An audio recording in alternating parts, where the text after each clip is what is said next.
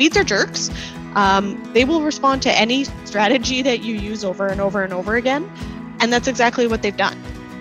I mean, even if you if you step back to when we were relying more on tillage to manage weeds, weeds shifted when they emerged in in the growing season to avoid those early tillage passes. Hello, folks, and welcome to the Growing Point Podcast. I'm your host, Jeremy Boychyn. As always, our goal with this podcast is simple to provide Alberta farmers and agronomists with timely, relevant, and valuable agronomic knowledge through interviews with experts in various fields of agriculture. We hope that the agronomic information from this and future podcasts brings value to you and your farm. So, in this episode, we talked to Dr. Breanne Tidemann of AAFC Lacombe. And we talked to her about managing herbicide resistance, what the current status of herbicide resistance is in Western Canada, and what producers can do to manage herbicide resistance, what, what practices they can implement to mitigate bringing herbicide or developing herbicide resistance on their farm. Uh, as always, is, is a great source of information on this. Um, so I hope you find great value in, in this conversation. And as always, thank you for listening to the Growing Point podcast. Enjoy the episode. Okay, well, we are here with Dr. Breanne Tidemann of AAFC Lacombe. Welcome, Breanne. Thanks for taking the time to chat today. Hey, Jeremy, thanks for having me it's uh, I, I mean it, I love chatting with you. It's always exciting talking about herbicides and weeds and herbicide resistance. It, it's probably one of you know one of the most talked about topics that we're dealing with in Western Canada and, and really globally. Weeds have become more of an issue. Um, so, uh, could you maybe give us um, Actually, you know what? Before we get into it, why don't you give us a breakdown of, of your role and what you do at AAFC Lacombe uh, for those who aren't familiar with you, Breanne? Sure. So, as you said, I'm based with Agriculture and Agri-Food Canada in Lacombe, um, and I am the weed scientist there. So, my official title is Weed Science and Field Agronomy, uh, but my focus is really in weed science. And so, my program focuses on uh, looking at integrated weed management strategies, particularly with a focus on non herbicide methods of managing weeds because of resistance. Um, I also do a little bit of weed biology and ecology. Uh, and in the last few years, especially, my program has had a significant focus on harvest weed seed control and um, things like the Harrington seed destructor or the seed terminators and, and those types of things. So really just looking at, you know, how else can we manage some of these problem weeds that are coming up? Yeah, exactly. What, what other options do we have? We know the herbicides work when they work, uh, but when they don't work, what the heck do we do? Is, is kind of where my program is, is focused. Sounds like an important role, Breanne. I, I like to think so. I, I, don't know that everyone would agree, but I like to think so. so I, I, don't know that everyone would agree, but I like. Well, I would so. tend to agree. Um, Aw, thanks, Jeremy. So, so what? Where where are we at with resistance and, and herbicide resistance in Western Canada? And maybe um, you know what this is an Alberta focused uh, podcast. Um, so you know Western Canada and then and then Alberta. Yeah. So I mean, across Canada as elsewhere in the world, we are continually seeing increases in terms of herbicide resistance cases. So either uh, new weed species with resistance to herbicides or weed species that are resistant to different herbicides or just an increased prevalence of them uh, across the landscape. Um, so in Western Canada, well, actually Canada as a whole, I should say, ranks third globally in terms of herbicide resistance behind the U.S. and Australia. Um, so a little higher than I think any of us would really prefer to be. Um, in Western Canada, in the prairies, the last resistance survey, I want to say it was something like 69% of fields have a herbicide resistant weed in them at this point in time. So it's it's an awfully high number. Um, in Alberta, for sure, we are still seeing those increases. I mean, we've got surveys going from the early 2000s all the way up to the most recent one in 2017. Um, and the next one will be next year, I believe it is in Alberta. Um, and we're just we're seeing steady increases across uh, the number of herbicide resistant weeds we're finding, the amount of land that they cover in Alberta, it's just it's continuing to increase. So, you know, is this is this causing additional costs to producers, or um, are these just kind of a, a nuance that you know we're not having to spend any extra money on at this point? Unfortunately, there is absolutely extra costs involved um, in Alberta. So with with the herbicide resistance survey, uh, a an actual like paper type survey goes out to the farmers whose fields are being scouted. Uh, and one of the questions that they are asked is their perceived cost of herbicide resistant weeds on their farm. So that takes into account not only how much more are you spending on other herbicides or other weed management practices to try and manage these resistant weed populations, but also how much is are those weeds costing you if you're not controlling them in terms of your yield loss or quality loss or things like that. So it's kind of accounting for both sides of those types of costs. Um, and the estimate from the 2017 survey was $17 an acre in Alberta. So it's it's not a trivial cost, and that's that's the perceived cost. Depending how bad something like, you know, your herbicide-resistant wild oats are, or something like that, that can go up very very quickly just in terms of different herbicides that you're applying trying to manage that population. And if you don't manage all of them, whatever's left is competing with your crop and, and stealing your yield. So there are definitely costs associated with resistance. Yeah, in a in a industry and and in a, a, a production system where um, you know margins can be pretty darn tight. Seventeen dollars an acre is is certainly not a trivial trivial trivial amount. Um, Agreed. When we look at herbicides and we try to assess their resistance, um, we can spray a weed and point at it and say that one did not die. This group, this patch did not die. Uh, that's I, these are resistant. Maybe you've seen that a couple years. Is there is it is it either there's resistance and non-resistance? Is it an on and off switch? Um, we do run tests to test resistance. Does it essentially say yes or no, or, or how how do we know and what does it look like biologically? we run these tests. What does resistance look like? How could we describe it? So there there's sort of two answers that I want to cover here. When we do the herbicide resistance surveys, it is for the sake of the survey and because it would otherwise get so complicated that we would never have any information to give anybody. It is a bit of an on or off switch if there's resistance in that field or not. So if there's a resistant weed in that field, yes, there's resistance in that field. That field is is recorded as having resistance type of thing, regardless of if it's low resistance, high resistance, one single plant, or the entire population that was tested. If there's a resistant weed, that field is hit as resistant. Now, in terms of how a producer's actually dealing with weeds in their field, you're not going to go from one year you sprayed and all your wild oats died to the next year you sprayed and every single wild oat in your field lived um, that's not that's not how resistance really evolves.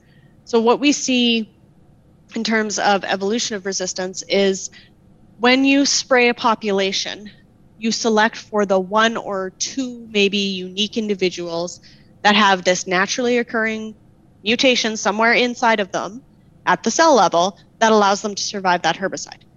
Those one or two plants will set seed and become a slightly bigger part of the population the next year. So typically what you're going to see is you're going to see patches of weeds. You're going to, going to see a small patch of wild oats or a small patch of uh, cleavers that are not being controlled. Now, how big that patch is when you notice it is a test of how well you're scouting and how close of attention you pay to your weeds in your field, really. Um, sometimes you can catch it when the patch is pretty small and you can deal with it in patch form sometimes you don't notice until it's a fairly good sized patch and you're like, hey, why are there so many of this weed in this field type of thing. Um, but it does typically start as as a bit of a focal point. Now, some weeds, um, and I'm thinking of kochia here, uh, may not may not show that typical patch distribution because of how their seeds are dispersed. So if you have one resistant kochia individual that then in the fall breaks off and does the tumbleweed thing that they're known for, you might have a path of kochia that has resistance. And I'm sure some of you have seen the the pictures of, you know, the stubble with all the green kochia and you can tell exactly where the kochia rolled. That's because of how those seeds are dispersed. Something wild like wild oat where those seeds fall right by the mother plant, you're going to end up with just sort of a patch type of formation. So it depends a little bit on the weed species as well, but it's not going to be you know 100% control to 0% control the next year and and our resistance testing reflects that so typically when you send your seeds in for resistance testing, you'll get back a percentage of the seeds tested that were resistant. So you might have no resistance, low resistance, you know, developing resistance, high resistance, something like that. And in terms of what that means in your field, you kind of have to understand where you took those seeds from. Did you take them from the only surviving patch in your field? Well, now you know that patch is maybe highly resistant, but maybe the rest of your wild oats in your field are still susceptible.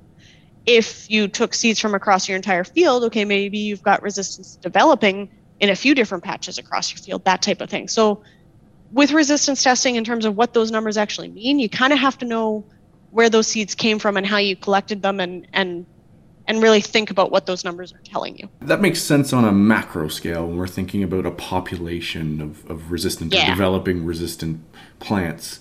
Um, you know, I'm, I'm, I'm curious about the macro scale. If you take one of those seeds and you, you let's say we can run it through a, a resistance test that um, gives us gives us an idea. Is it is that in that scenario an on or off, or can that individual plant have varying levels of resistance that you know progress and get worse?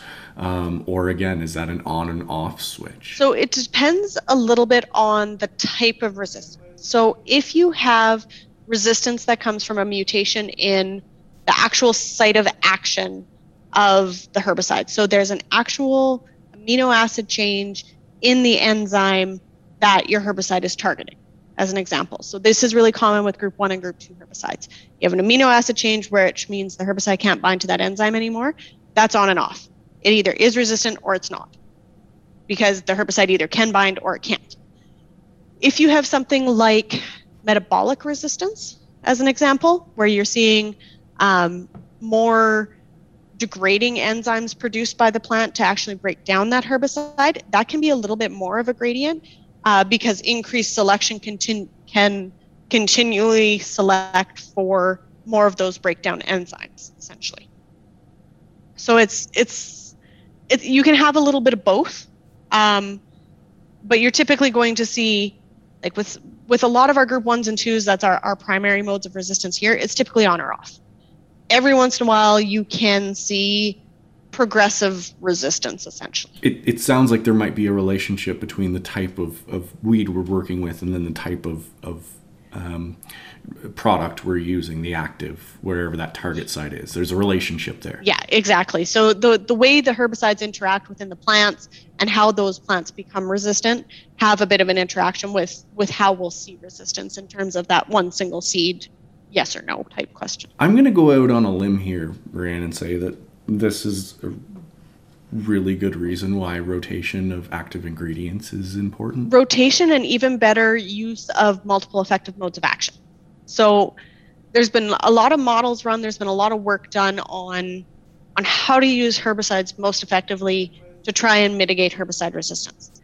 And so we know if we use the same herbicide or the same mode of action over and over and over and over again, that's our fastest way to select for resistance. We know that. If you rotate your modes of action, you will delay resistance a little bit. If you tank mix with two effective modes of action or more, you're actually going to have the most significant delay in terms of resistance evolution.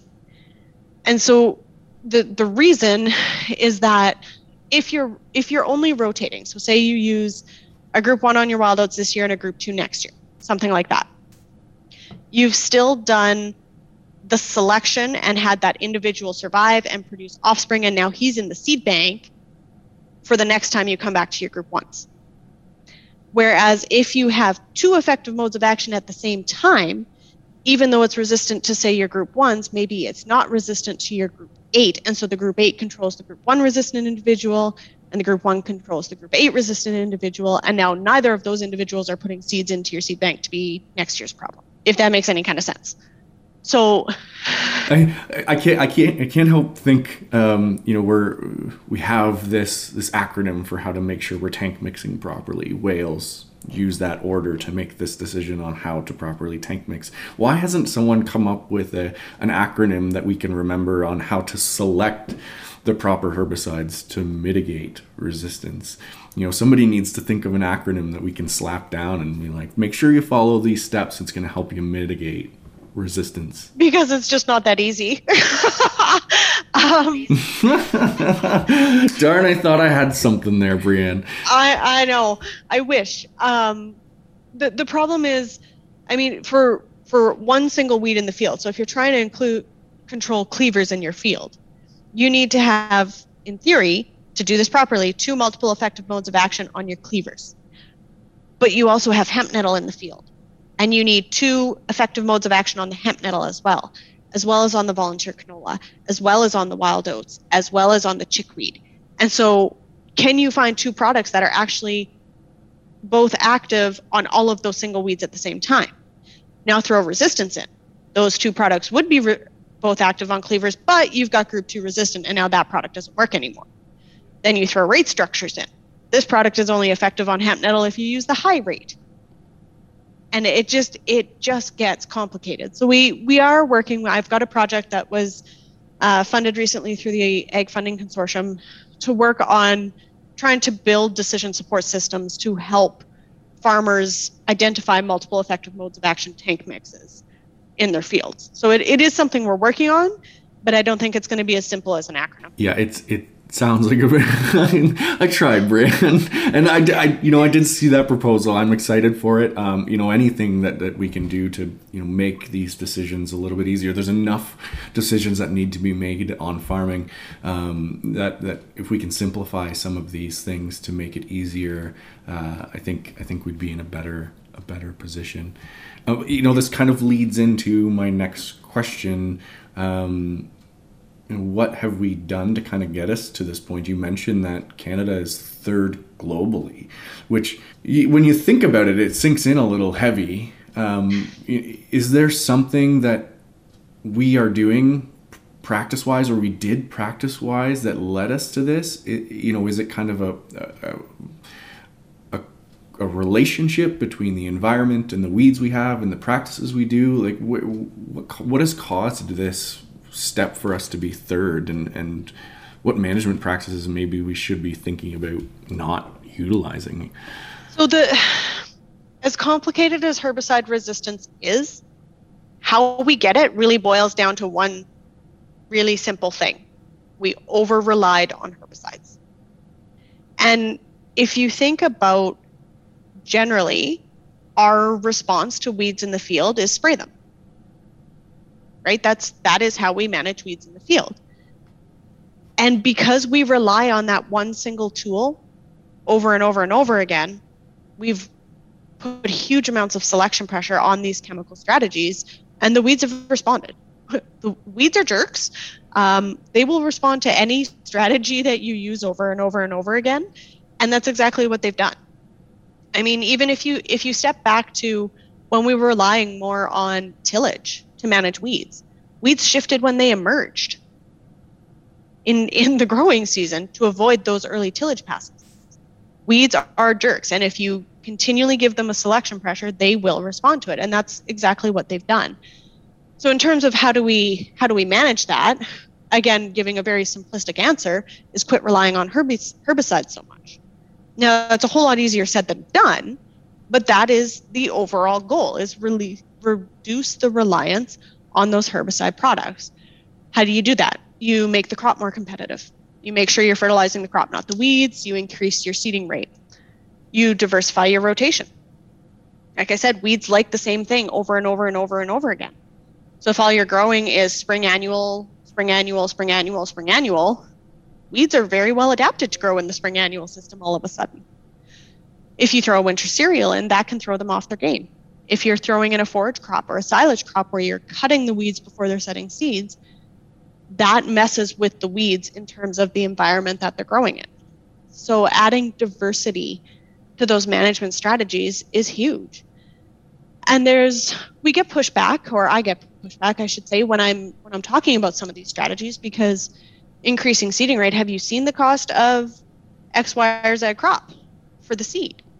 Or the seed treatment products in some cases. And it's like, yeah, I, I understand that. But I mean, we talked about it, it's not the entire field in one year that suddenly every single thing in your field is resistant. It's patches. So maybe you increase your seeding rate in the resistant patch to give the, the wild oats there more competition. or something like that instead of having to necessarily do your entire field. We do variable rate fertilizer all the time. Why can't we do variable rate seeding to help deal with those weeds? That is a that is a practice they implement in in Australia, is it not? Uh, certainly increased seeding rates. I don't know if they're increasing in patches as much. Um, I'd be surprised if they weren't, considering everything else that they are doing for weeds. Um, but it, it really comes down to to adding diversity. If your answer to weeds in your field is spray them, you're going to have more issues. End of story. I always think about these things, and usually I, I, think visually, and I can't help but think of this as you know the path of least resistance. The the weed is looking for the path of least resistance to put its progeny out, and when we use herbicides almost solely, we're essentially creating a, a, a path of least resistance that's around herbicide use. So it's going to look for areas around herbicide resistance or herbicide or around the herbicides we're implementing. And when you say using you know complex systems to to um, defend that using multiple tactics, you know we're kind of taking more tools and creating more resistance around those potential easy paths.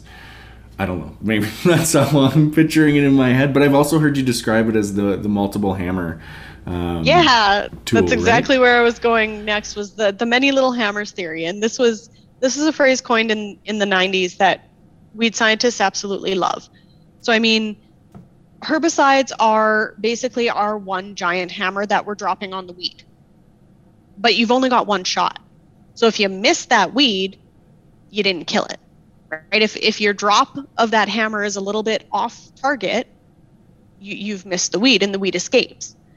Where if you drop a whole bunch of little hammers that maybe aren't as effective alone as that big hammer, but you're dropping a whole bunch of them, you've got a much higher chance of hitting that weed even multiple times and actually having success and maintaining success because it doesn't take just that small shift in to escape that that control tactic or those control tactics i should say.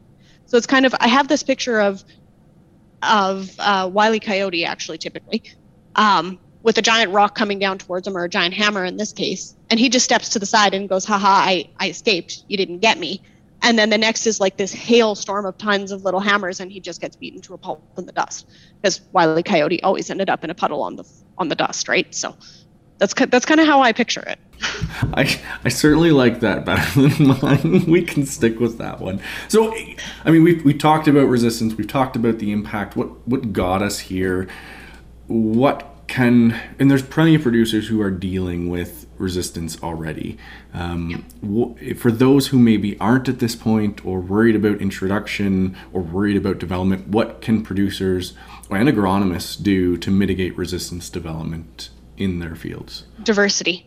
Diversity in as many and as many ways as you possibly can whether that's crop diversity, whether that's weed management diversity, whether that's herbicide diversity, just diversify everything and think outside the box. So if you've got um, a patch that is continually bad for kochia or something like that, you know, maybe maybe that area goes to grass, or you've got an area that is perpetually weak in terms of the crop for who knows what reason. Maybe you seed that to a pollinator stand and get a two for one, the weed doesn't continue to spread through your field and you get your pollinator benefits or, or something like that.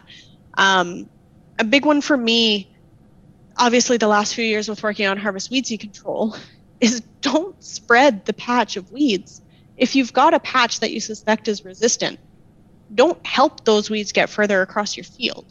So that's where the harvest weed seed control, the seed destructors, the terminators, whatever, that's that's what they're designed to do is to prevent those weeds from spreading across the field through your combine because your combine is a really really good broadcast seeder for weeds.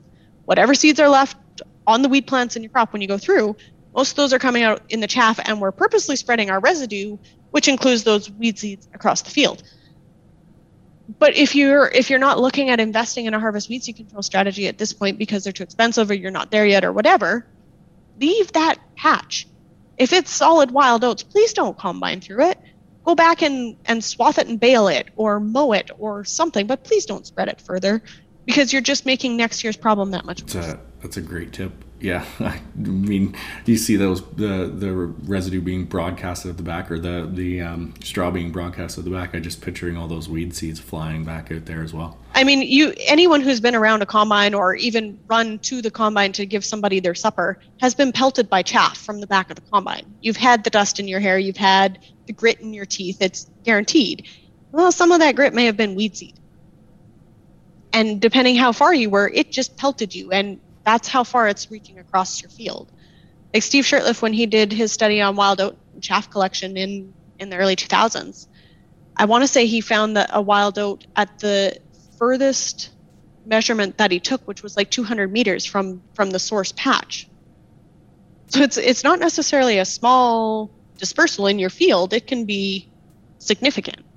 And and if you think about what you're doing, let's take this resistant seed from the patch that I'm having trouble to control and put it further in my field so that it becomes more of the, the population and, and a bigger problem in my field. It just, it's very counterintuitive. Why not keep it in a patch where you can target your management? So, I mean, listening to this conversation, and kind of thinking back, you know, we, we want to be rotating our herbicides. We want to be using multiple action sites from those herbicides, rotating our crops. So, again, diversity, diversity, diversity. Um, obviously, we, we want to avoid two applications of the herb, same herbicide in a row. Um, that creates risk, I'd imagine, uh, especially if we're not pairing it with something else. Um, is tillage something that that producers are entertaining? Where are we sitting with that? Oh, tillage. Let's jump into the controversial word, shall we? um, tillage is is interesting. Um, from a weed management perspective only, and before any of the soil conservationists come yelling at me, I'm, I'm getting to the other part. But from a weed management perspective only, tillage can be really effective because it targets both the seeds that are in the seed bank as well as seedling plants or plants that are growing. Now, having said that, when you disturb the seed bank, you may actually stimulate more growth. So there's always a potential negative of, of using tillage for, for managing particularly seedlings that are up. But we know it can be an effective strategy. Do we want everyone who's in no-till going back to tillage to manage their resistant weeds? Absolutely not. Um, the, the negatives and the cons of broad-scale tillage far outweigh the benefits for weed management.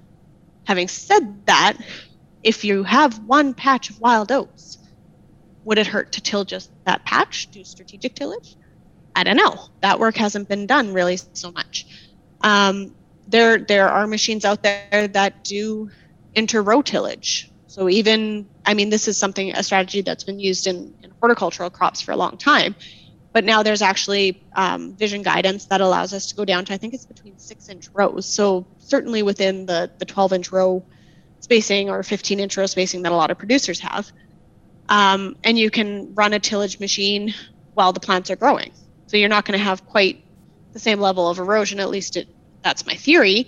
Again, inter-row tillage has been tested in terms of weed management by Steve Shirtliffe at the U of S, by um, Martin Entz at the U of M, and they know it's effective on the weeds. There hasn't been as much work done on the soil impacts of using that inter-row tillage. I think it's something that a lot of producers are comfortable with because it's something they've seen used before, they've used it before themselves before we really moved to no-till. And so I think there is a bit of a inclination to move back towards tillage if, if resistant weeds are in the field. But I I think there's other strategies that could be incorporated as well. I don't think that's the only one we need to. When when I see these um, site specific tillage tools, these these vision guided tillage tools, I can't help but think they've things have come a long way since my time being a tillage machine. Uh, I grew up on a horticulture farm where uh, Saturdays were spent carrying a hoe um, around a 25 acre plot of strawberries, cleaning up in between the plants. So um, I really wish I had that back in my day because uh, yeah, that's that's not a fun job. So it, I, the other thing I'm getting from this conversation is that um, it in a in an arena or in an area of research that is very quickly moving. Um, you know, we're gaining new information on weed management day by day, um, and being up to date on that information is going to be important um, and knowing where that information is coming from and, and how you may be able to implement that to better manage herbicide resistance or mitigate it on your farm. Um, are there areas producers can go to to stay up to date on this information um, and to, to kind of gain that knowledge? Yeah, so I mean, for at least for wild oats, um, we've recently formed in the last couple years here the Resistant Wild Oat Action Committee. Um, and we're, we're active on Twitter. We've got uh, a site on the Canadian Weed Science Society webpage, and we're we're actively putting out infographics and trying to get out fact sheets and and trying to provide producers information on how to manage the wild oats, how to get testing done, where you get testing done, how do you sample for testing, um, those types of things. So the the Wild Oat Action Committee is definitely a good resource. Um, ag ag media is is a great resource. I mean, the the agronomists with Real Ag, they just had on uh, a weed science one on last Monday, this Monday, last Monday, recently, uh, focused on weed control and weed management practices. Um, the weed scientists that are out there, I mean, myself, I'm volunteering my colleagues, sorry guys, uh, Shaun Sharpe, Charles Geddes in, in Alberta and Saskatchewan here, we, we're happy to talk weeds. We're weed nerds. We like weeds we like talking weed management, so we're we're usually pretty game to answer questions, and we're not that hard to find if you Google us, um, and things like that. I think there's lots of resources out there. You know, we we try and get out to field days. We try and talk about the research that we're doing, what's what we're seeing out there, what other people are looking at. Um, we we obviously can't do it all. I, I rely a lot on on what's happening in Australia, where they're looking at lasers and and things like that because that's not something I've had the opportunity to move towards. And I don't know if anyone should trust me with a laser either in terms of doing research. If teenage Jeremy is any safe. indication, don't give him a laser. yeah, it might be safer to just rely on my Australian colleagues for that one.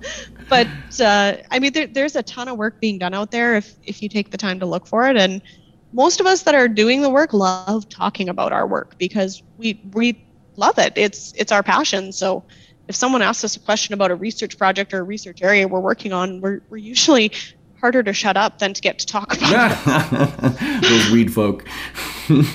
yeah. Weed so, nerds. So seek seek and you shall find. There's it sounds like there's a decent amount of information out there. Um, you know, I've, I've seen a lot of the stuff from the Resistant Wild Oat Action Committee, and, and from what I understand, uh, they're in the process of developing a lot more content. So certainly, I would imagine something to watch. You bet. And I know um, on the kochia side of things as well, there is a.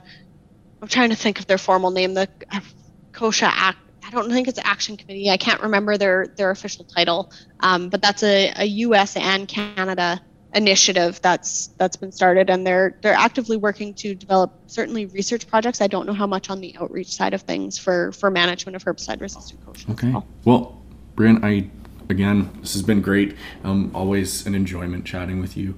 Um, so until next time, thanks for the time, Breanne. No problem. Anytime. Like I said, we're harder to shut up than to get us to talk. well, enjoy the rest of your day, and thanks again. You too.